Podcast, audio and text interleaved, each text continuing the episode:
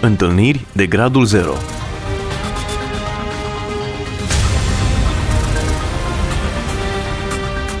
O emisiune realizată de Cristina Olariu.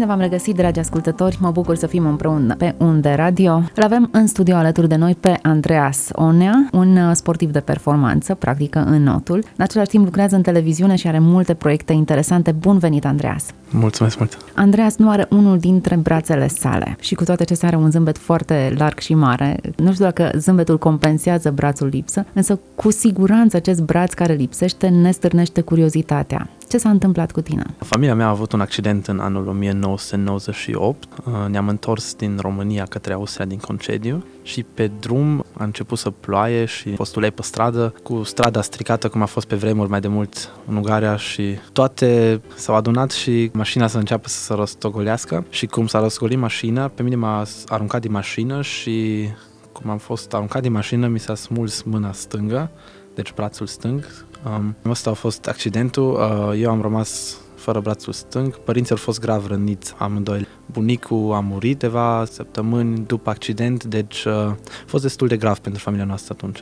Îți amintești ceva din timpul accidentului? Uh, în timpul accidentului eu dormeam, dar mi-amintesc că m-am trezit chiar la la locul accidentului, în salvare. Știu că am deschis ochii și am văzut că sunt într-o mașină care o știam eu din filme că arată ca o salvare.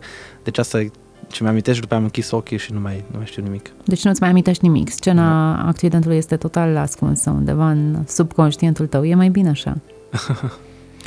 Care a fost primul gând care l-ai avut în momentul în care ai devenit conștient? Nu știu, eu aveam șase ani, eram foarte mic, deci uh, sincer să fiu nu mai știu la ce mă gândeam. Am văzut că au fost foarte mulți din, din familia noastră, din România, au venit în Ungaria să ne vizite, deci mi-am văzut familia, am văzut că toți erau triști, plângeau, Poate eu lucrurile nu le înțelegeam atunci așa de bine, dar când mă uit acum în spate, la ultimii ani și văd cât de grav a fost accidentul și văd pozele și aud povestirile de la cei care au fost acolo alături la fața locului, care ne-au povestit ce s-a întâmplat, cum au văzut ei după aia situațiile după accident, înțeleg că au fost tristețe și înțeleg că au fost um, apăsați în momentele alea, chiar dacă atunci copiii nu le-am înțeles, pentru că pentru mine a fost de pe zi pe altă cumva un lucru, ok, s-a schimbat, m-am adaptat, am înțeles ce trebuie să schimb ca să pot să trăiesc o viață independentă destul de bună, dar cum am zis, acum înțeleg de ce neamurile și prietenii care au venit să ne viziteze au fost triști.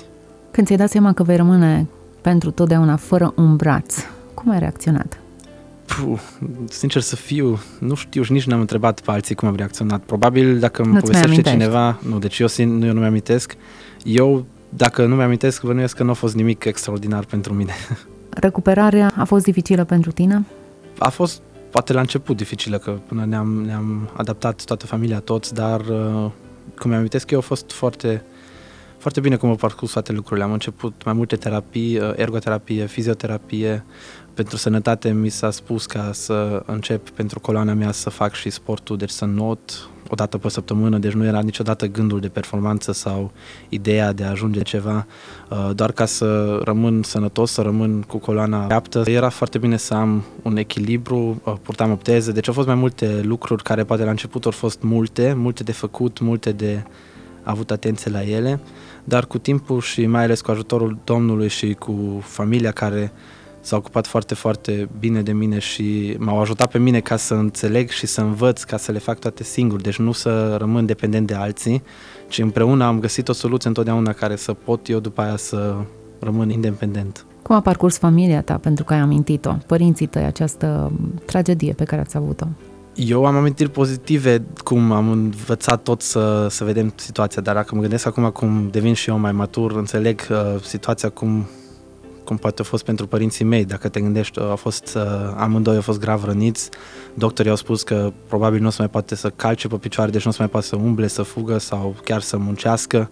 Dacă mă gândesc acum cândva o să am și eu o familie și cineva îmi spune că nu o să fiu în stare să lucru, să întrețin familia, cred că nu e o situație ușoară, mai ales cum a fost după aia și cu bunicul meu. Pentru părinții mei, cred că nu a fost așa de ușor, dar totuși uh, eu am văzut că ei au ales să nu piardă speranța și asta e lucru care eu l-am văzut atunci.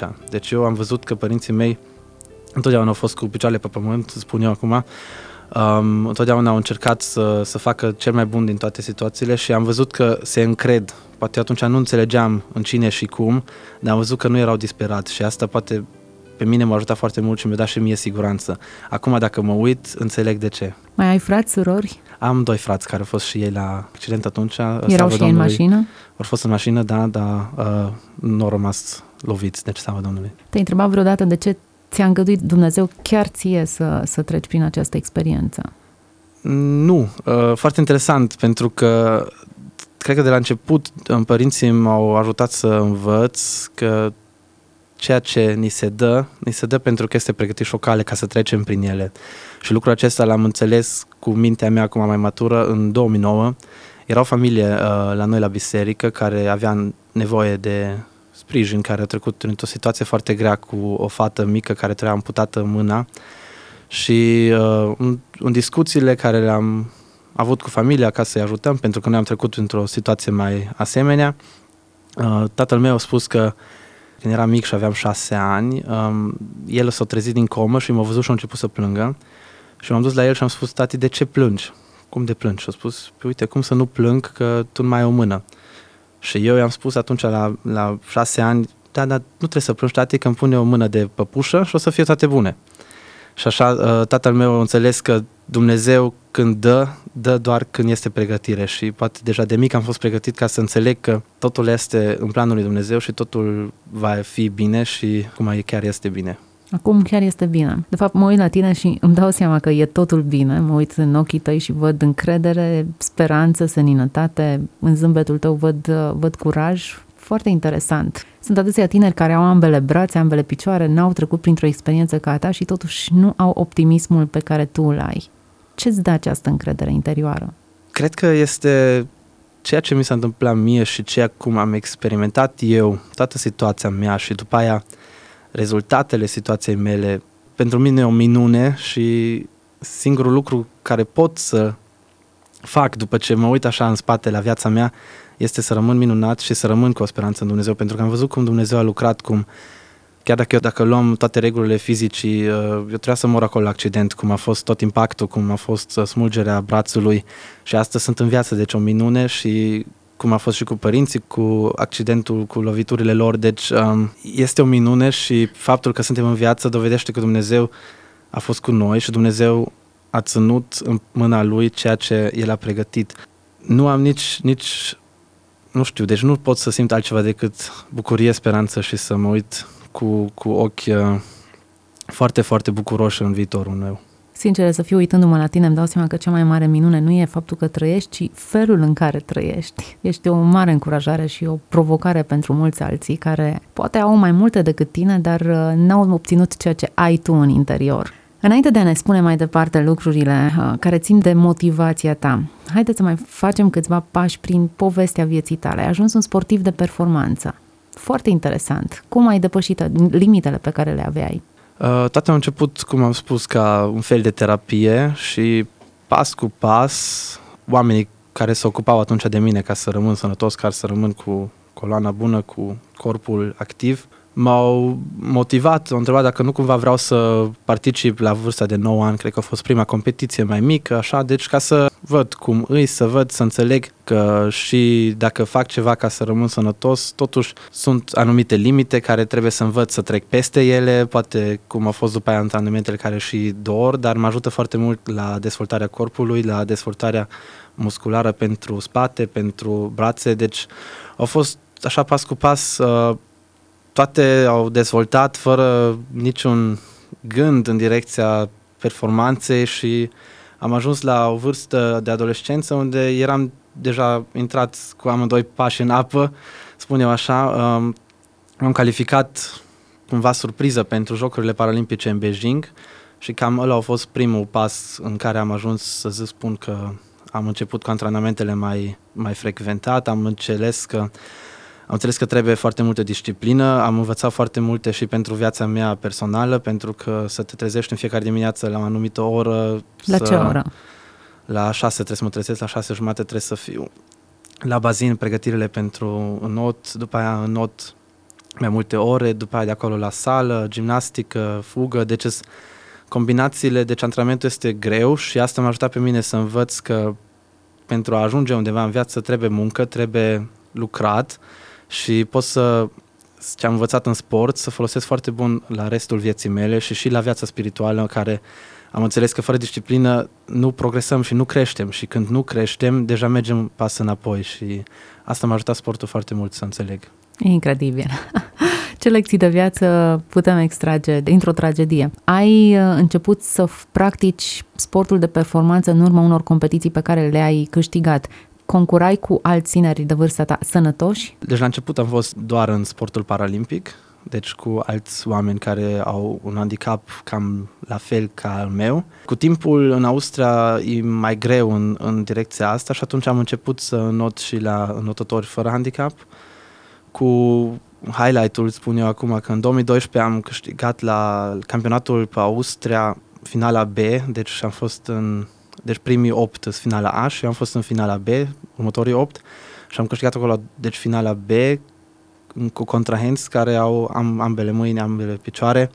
Și pentru noi a fost, deci pentru echipa mea și pentru noi a fost cumva un am văzut că suntem pe drumul bun, că am muncit mult, am făcut mult și se merită ceea ce facem competiția asta a atras foarte mult atenția pe, pe viața mea, pe sportul care îl fac și am primit uh, foarte multe posibilități să dau interviuri, să povestesc din viața mea și prin drumul acesta să mărturisesc ce a făcut Dumnezeu în viața mea. Cum ai fost primit de radiouri seculare? Cum au primit ei mărturia ta despre credința în Hristos? Majoritatea oamenilor au fost foarte interesați. Deci uh, eu mă așteptam ca când eu încep să mărturisesc ce minuni au fost, cum s-a întâmplat, cum văd eu toată situația mea, Mă așteptam ca ei să să închidă discuția sau să treacă pe altă temă, dar uh, nu a fost așa majoritatea uh, situațiilor, ci erau interesați, puneau întrebări și vroiau să știe mai mult, pentru că eu am înțeles că vedeau ceva ce în alte situații nu vedeau și atunci am încercat să le explic. Foarte mulți dintre ei, după ce gătam interviurile, mai povesteam privat cu ei, aveam posibilitatea să le mai mărturisesc și privat puneau întrebări care interesau pe ei direct, care poate nu aveau de-a face cu interviuri la, la televiziune sau la radio. Și asta a fost pentru mine un, un fel de plus punct pentru ceea ce fac, ca să văd că chiar primesc posibilitatea să mărturisesc din viața mea. Acum lucrezi în televiziune. Exact, da. Uh, Cum ai ajuns și ce anume faci acolo? Din octombrie 2012 am început să facem o emisiune despre sport paralimpic în Austria. Arătăm despre sportivii austrieci ce fac internațional, național, performanțele lor, după aia dacă sunt uh, grav răniți care au început primul pas în sport, cum am început și eu, mergem, îi ajutăm, uh, începem să îi filmăm ca să vedem calea lor și prin ceea ce facem încercăm să motivăm tineri și oameni mai în vârstă care după accidente încep iară să, în majoritatea cazurilor, după un accident cum a fost al nostru, oamenii se izolează, se blochează și nu mai au contact sau li frică sau sunt foarte mulți care intră în gânduri foarte, foarte întuneric după aceste situații și noi vrem prin emisiunea noastră să arătăm și ceea ce fac sportivii noștri și în același timp să fim o motivație pentru cei care trec prin situații cum au fost al noastre. Ai primit feedback de la aceste emisiuni? Da, deci eu am primit foarte mult feedback, este primit foarte bine ce facem. Am învățat foarte multe și știu unde mai trebuie să, să învăț. E pe germană, deci mi-e mai ușor decât un pic... Decât acum. mi este mai ușor decât românești, se aude, probabil. Da, cum am ajuns acolo, a fost o poveste foarte interesantă, pentru mine iarăși o minune. Am fost una de șeful postului de televiziune care se ocupa de sport și a spus că m-a văzut pe mine la un eveniment unde am fost premiat și am răspuns la un interviu în scurte propoziții, dar i-a plăcut foarte mult și i-a spus că pe mine mă vrea neapărat când va face această emisiune la televiziune. Și așa am înțeles cât de important este să avem grijă ce spunem, să avem grijă de limba noastră, cum spunem și în situația potrivită să spunem cuvintele potrivite și așa mi s-a deschis o ușă la care eu sincer să fiu, nu visam niciodată. Deci dacă cineva spunea că o să fiu prezentator la televizor, spuneam, n-am nicio atragere în direcția aia, nici nu m-am gândit la această situație că voi fi odată prezentator și totuși s-a întâmplat. Deci Dumnezeu poate să deschidă uși la domenii în care poate noi nu ajungeam în mod normal și iară printr-un mod miraculos pentru mine, pentru că niciodată n-am avut să merg la casting sau să mă ocup cu prezentare și totuși s-a întâmplat. Deci pentru mine este o minune și sunt foarte mulțumitor. Ai mai multe proiecte. Vorbește-ne despre câteva din proiectele pe care le ai. Am început în ultimii ani acum să umblu prin școli, prin Austria. Am fost invitat la foarte multe evenimente să povestesc din viața mea ceea ce mi s-a întâmplat, cum am trecut prin încercările care le-am avut, cum a trecut familia, cum noi am crescut ca familie prin acest accident și sunt uh, foarte multe proiecte și în biserică unde lucrăm cu adolescenții și mă bucur foarte mult că din viața mea, din istoria vieții mele pot să ajut foarte multe adolescenții la noi în Viena și, și acum pe, pe mod austriac. Sunt multe lucruri care cred că ni se pun în cale ca să le facem și ca să trecem prin situațiile care vor veni și mă bucur și cred că vor fi multe proiecte care încă sunt în creștere, dar vedem vor, se vor finaliza, noi. da. Suntem curioși, suntem cu un ochi pe tine să vedem uh, cum vor ieși ele la iveală. Nu te-ai născut creștin, ai devenit creștin. Vorbește-ne de credința ta și de felul în care ai început să-L cunoști pe Hristos în parcursul anilor, după accident, mă gândesc. Deci am crescut în casă creștină, am fost crescut în biserică, întotdeauna am fost în biserică și cum am crescut uh, cu situația mea, întotdeauna am fost confruntat cu, cu întrebări de la alții. Dar cum așa, cum cresc, de ce și deci foarte multe întrebări. Te deranjau? Nu mă deranjau pentru că eu înțelegeam oamenii că întreabă. Dacă eram eu în situația lor, probabil și eu le întrebam. Doar pentru că eu eram în, în corpul meu poate nu le știam să le, să le răspund, dar niciodată nu eram nervos pe ei că mă întreabă sau... Și știam că chiar dacă poate eu în situația aia încă nu știam răspunsul, o să vină răspunsul.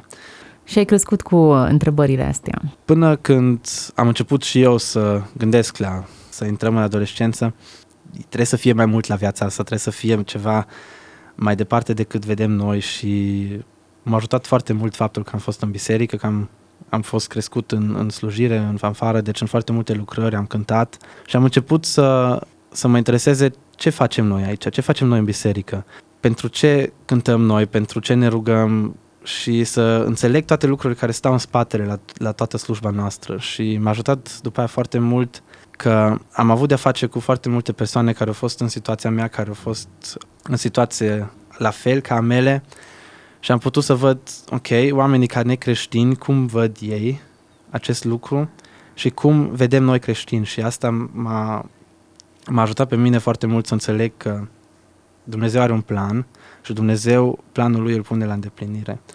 Ca un motou a vieții mele a fost după aia Romanii 8 cu 28, unde Pavel ne spune că toate lucrurile sunt spre binele celor care iubesc pe Domnul și sunt după planul său. Și asta cumva pe mine m-a ajutat foarte mult să, să iau decizie și să înțeleg că Hristos este sensul vieții și oricum trecem prin viața asta, deci prin greutăți, prin dureri, Dumnezeu ne duce la un bun sfârșit și putem prin, prin încercările noastre să fim o mărturie și de multe ori încercarea noastră nu este totul despre noi, ci este pentru alții. Deci noi, prin încercările noastre, putem să fim lumină pentru alții și asta este o explicație foarte bună, pot să spun eu acum, sau poate a fost bună la mine în situația mea, care a explicat foarte mult încercarea mea cu care eu acum pot să ajut pe alții.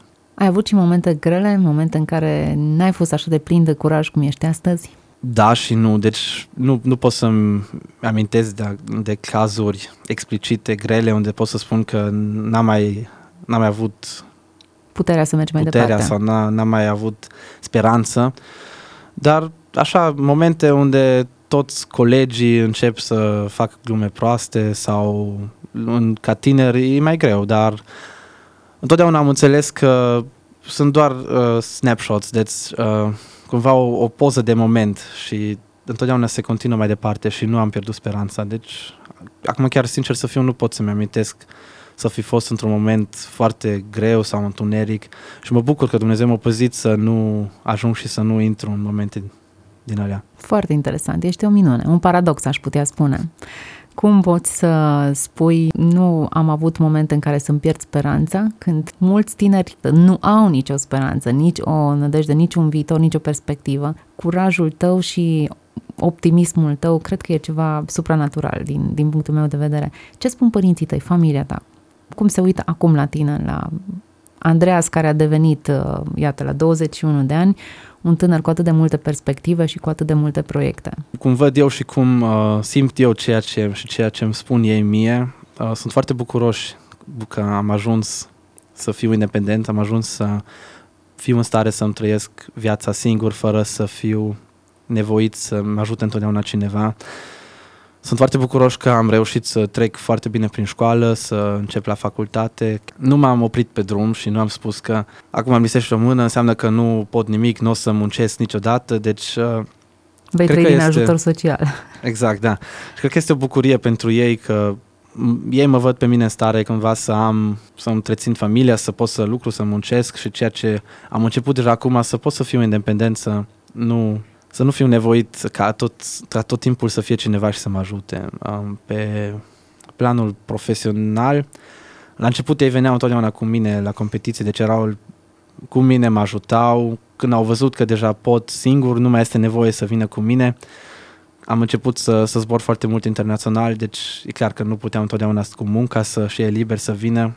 Și acolo am început să fiu independent, deci să reușesc totul singur. Și cred că părinții mei au învățat foarte multe cu care ei acum poate să ajute pe alții. Deci au învățat cum poți să treci printr-o situație grea cu un copil care poate la început este nevoie de mai, de mai mult ajutor pentru copilul acesta și mă rog ca ceea ce am învățat ei să poate să dea și la alții, să poate să ajute și așa în modul ăsta să nu fiu doar eu o mărturie și și părinții mei să fie o mărturie vie, cum o familie poate să, să rămână în Dumnezeu chiar dacă trece prin această situație și, și mai mult să și crească împreună. Extraordinar. Andreea, printre ascultătorii noștri sunt oameni care avem ascultători nevăzători, alții sunt paralizați, incapabili să se deplaseze, ascultători care stau într-un caun cu rotile și ne urmăresc. Adresează-le un mesaj din inima ta. Știu că e greu, știu că este dureros, dar niciodată nu e bine să ne pierdem speranța. Și nu neapărat speranța pentru o viață aici pe lumea asta, ci speranța pentru viața veșnică unde ne punem noi valoarea acolo este și inima și valoarea noastră nu trebuie să fie pe lumea asta și nu trebuie să fie pe succesul în lumea asta și nu trebuie să fie pe sănătatea noastră aici, ci trebuie să fie viața veșnică împreună cu Isus Hristos și asta este uh, lucrul principal care pentru mine a fost o motivație foarte, foarte importantă. Am înțeles că dacă îmi pierd speranța, nu mai am vizorul pus pe cer.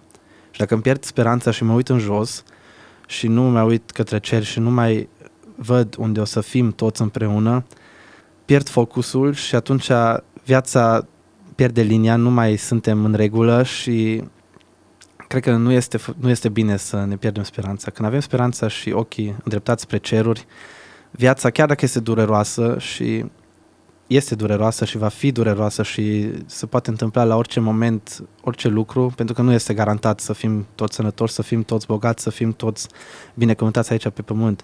Dar cea mai mare binecuvântare este să știi că ai un, un Iisus Hristos, un salvator, ai un Iisus Hristos pe cel care a venit să moară pentru păcatele noastre și mai mult cred că noi nu avem nevoie. Deci nu avem nevoie de mai multe. Că Dumnezeu ne binecuvintează peste acest lucru dar totuși prin anumite situații suntem aduși la, la realitatea că noi avem nevoie de Isus Hristos și asta este cel mai important lucru. Andreas, pentru mine ai fost o sursă de inspirație. Sunt convinsă că sunt ascultători care de asemenea au fost atinși de puterea mărturiei tale. Dumnezeu să te binecuvânteze. Te rog uh, să ne ții uh, aproape, să aflăm în continuare ce va face Dumnezeu prin tine, cu tine în această lume. Să fii binecuvântat. Și voi. Întâlniri de gradul 0